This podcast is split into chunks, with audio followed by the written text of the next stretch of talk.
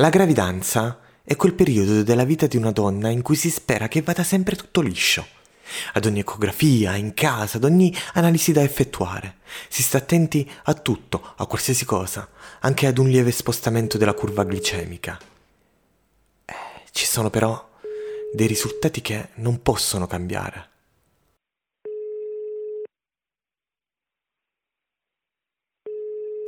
Signorina, mi dispiace doverle dire per telefono i risultati dei suoi ultimi esami del sangue. Il protocollo ci impone di fare una telefonata quando riscontriamo dei problemi gravi. Non so come dirglielo. Lei è risultata positiva al test dell'H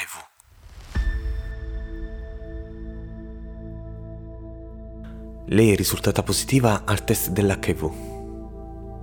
Basia rimane immobile, con la cornetta del telefono in mano. Silenziosamente, come se nulla fosse, riattacca il telefono.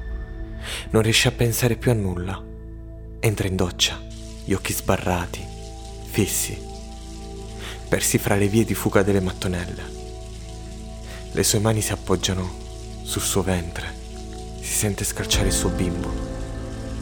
Lentamente si muove dolcemente dentro di lei, quasi a volerla rassicurare, come a far sentire la sua presenza. Ehi, ci sono qui io, non avere paura. Basia si ritrova con un bimbo da proteggere, ma che ha paura di dover perdere a causa sua. A causa di cosa? Della sua vita, in cerca di amore, in cerca di qualcosa che la portasse via dalla noia. Siamo ai primi mesi del millenovecentonovanta. Le persone con quella malattia vengono emarginate, non si sa ancora molto. Sarebbe molto meglio non essere amici di gente del genere. Gente depravata. Gente che chissà cosa abbia fatto per ritrovarsi malata. Lo schifo della società. Meglio farne a meno. Meglio che muoiano tutti. Certo, non tutti la pensavano così. Ma Basia solo questo nella sua mente: il giudizio, lo sdegno e il rimprovero sociale. All'epoca in tivù si sentiva parlare di AIDS magari per qualche celebrità famosa, come ad esempio Freddie Mercury, morto nel millenovecentonovantuno, e anche lui, nonostante la sua fama e l'amore dei fan, ha ritenuto di dover nascondere la sua malattia. Basia era una semplice ragazza di città, per lo più fuggita per una gravidanza indesiderata, almeno all'inizio. Al giudizio della gente si aggiungeva qualcosa di più terribile. Non c'erano farmaci efficaci per tutti per debellare quella malattia, nemmeno con il passare degli anni, per cui solo uno sarebbe potuto essere l'epilogo. Basia non aveva sintomi evidenti, almeno per il momento, e cercava di continuare la sua vita come se niente fosse. Andava al lavoro, tornava a casa, tornava al lavoro. Mancano due mesi al parto. Basia non può più lavorare, i ritmi diventano stancanti e ha bisogno di riposare.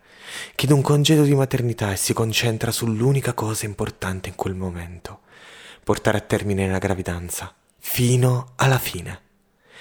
È il diciannove maggio del millenovecentonovanta. Basia si sveglia come tutte le mattine nel suo letto, da una piazza e mezzo, ampio, come piace a lei. Va in bagno, si sciacqua il viso, si specchia. Sul volto è comparsa una macchia. Non va via. Cerca di strofinarla, ma si procura solo una ferita. Decide di andare dal suo medico di mattina presto, quando sarebbe stata sicura di non incontrare troppa gente. Ormai Basia si è autoisolata. Non frequenta nemmeno più i colleghi del lavoro. Non ha detto nulla a nessuno. Le sue mani sono rovinate dall'alcol e dalla candeggina che utilizza per disinfettare la casa.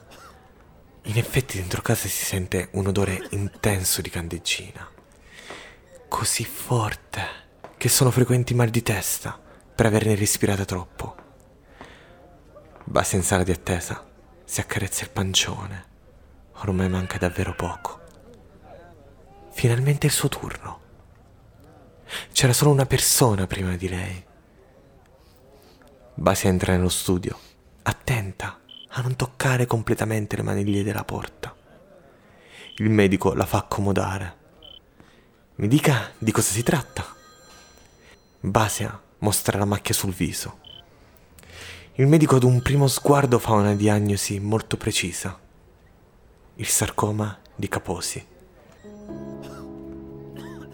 Tipico tumore di chi è affetto da AIDS. Beh, certo, può venire anche per altri motivi, ma Basia ora si sente marchiata. È un'altra conferma che si presenta sul suo viso. Certo, che sarà mai? La sua condanna ormai era scritta. Nulla cambia, ma quel marchio fa tornare Basia quasi a casa, non la sua. In quello stato, senza un lavoro fisso, si trasferisce in una casa famiglia. Telefona solo alle sue amiche per avvertirle del suo ritorno e anche per comunicare il suo stato di salute. E lo fa così, come nulla fosse, tra una parola e l'altra, senza darvi peso. E sì, sono positiva, ma non lo sono sempre stata? Humor nero? No. E l'incapacità di affidarsi, l'incapacità di capire di non essere sola, di poter chiedere aiuto. Basia non lo farà mai. Siamo in piena estate. Manca più di un mese al parto. Basia si affaccia alla finestra della sua stanza. C'è il sole, fa molto caldo, molto di più del normale durante la gravidanza. Basia guarda il mare, come sembra immenso, infinito. Si perde all'orizzonte con il cielo. Sarebbe bello essere come il mare. Va dove vuole in fondo, senza confini. Si trasforma, evapora e piove da qualche altra parte. Forse anche lei sarebbe stata così. Magari si sarebbe solo trasformata in qualcos'altro per stare accanto al suo bambino. Guardando quel mare, Basia trova un piccolo attimo di pace.